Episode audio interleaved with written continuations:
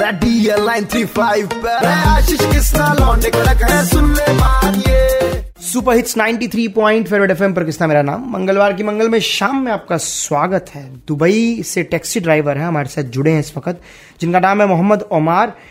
T twenty मुकाबले के दौरान 2014 में क्रिकेटर लसित मलिंगा, श्रीलंकाई तेज गेंदबाज को इन्होंने अपनी गाड़ी से घर तक छोड़ा था और काफ़ी बातचीत भी की थी। इन्होंने मलिंगा के बाल तक चेक किए थे असली है कि नकली है।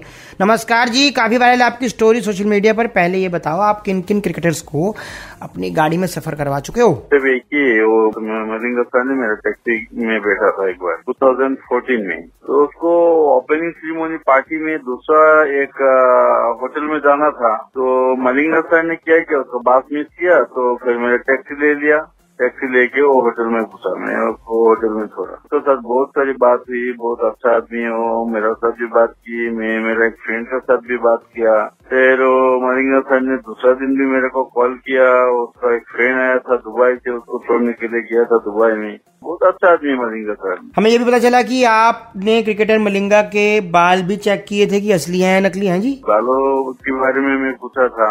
वो मलिंगा सर की बाल देखने में दूर से देखने में कितना डक्का जैसा लग रहा है लेकिन ऐसा नहीं उसका बाल बहुत खूबसूरत बहुत अच्छे है। वो बहुत अच्छा बाल है। मैं वो टच करके भी देखा था। बहुत अच्छा बाल है। क्या बात है। कोविड की वजह से क्या क्या बदलाव देखने को मिल रहे हैं? इस बार टी ट्वेंटी मुकाबले भी हैं और कोविड को भी देख रेख में काफ़ी कुछ किया जा रहा है। काफ़ी मतलब टोटली चेंज है। Two thousand fourteen two thousand twenty में मैं देखा हूँ बहुत टोटली चेंज है। अभी तो कुछ नहीं है यहाँ पे सिर्फ़ गेम हो रहा है बस।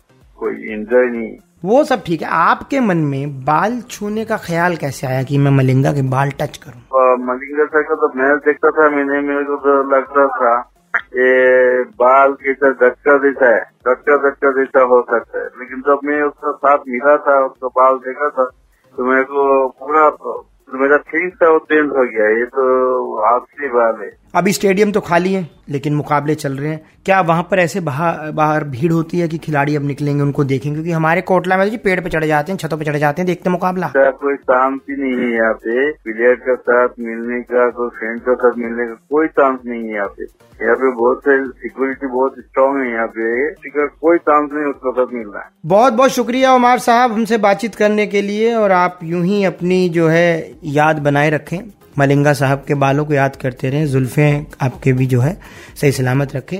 बाकी ट्रेंडिंग वाले सुपर आपके पास आते हुए 93 पॉइंट फेवरेट एफ़ बजाते रहो।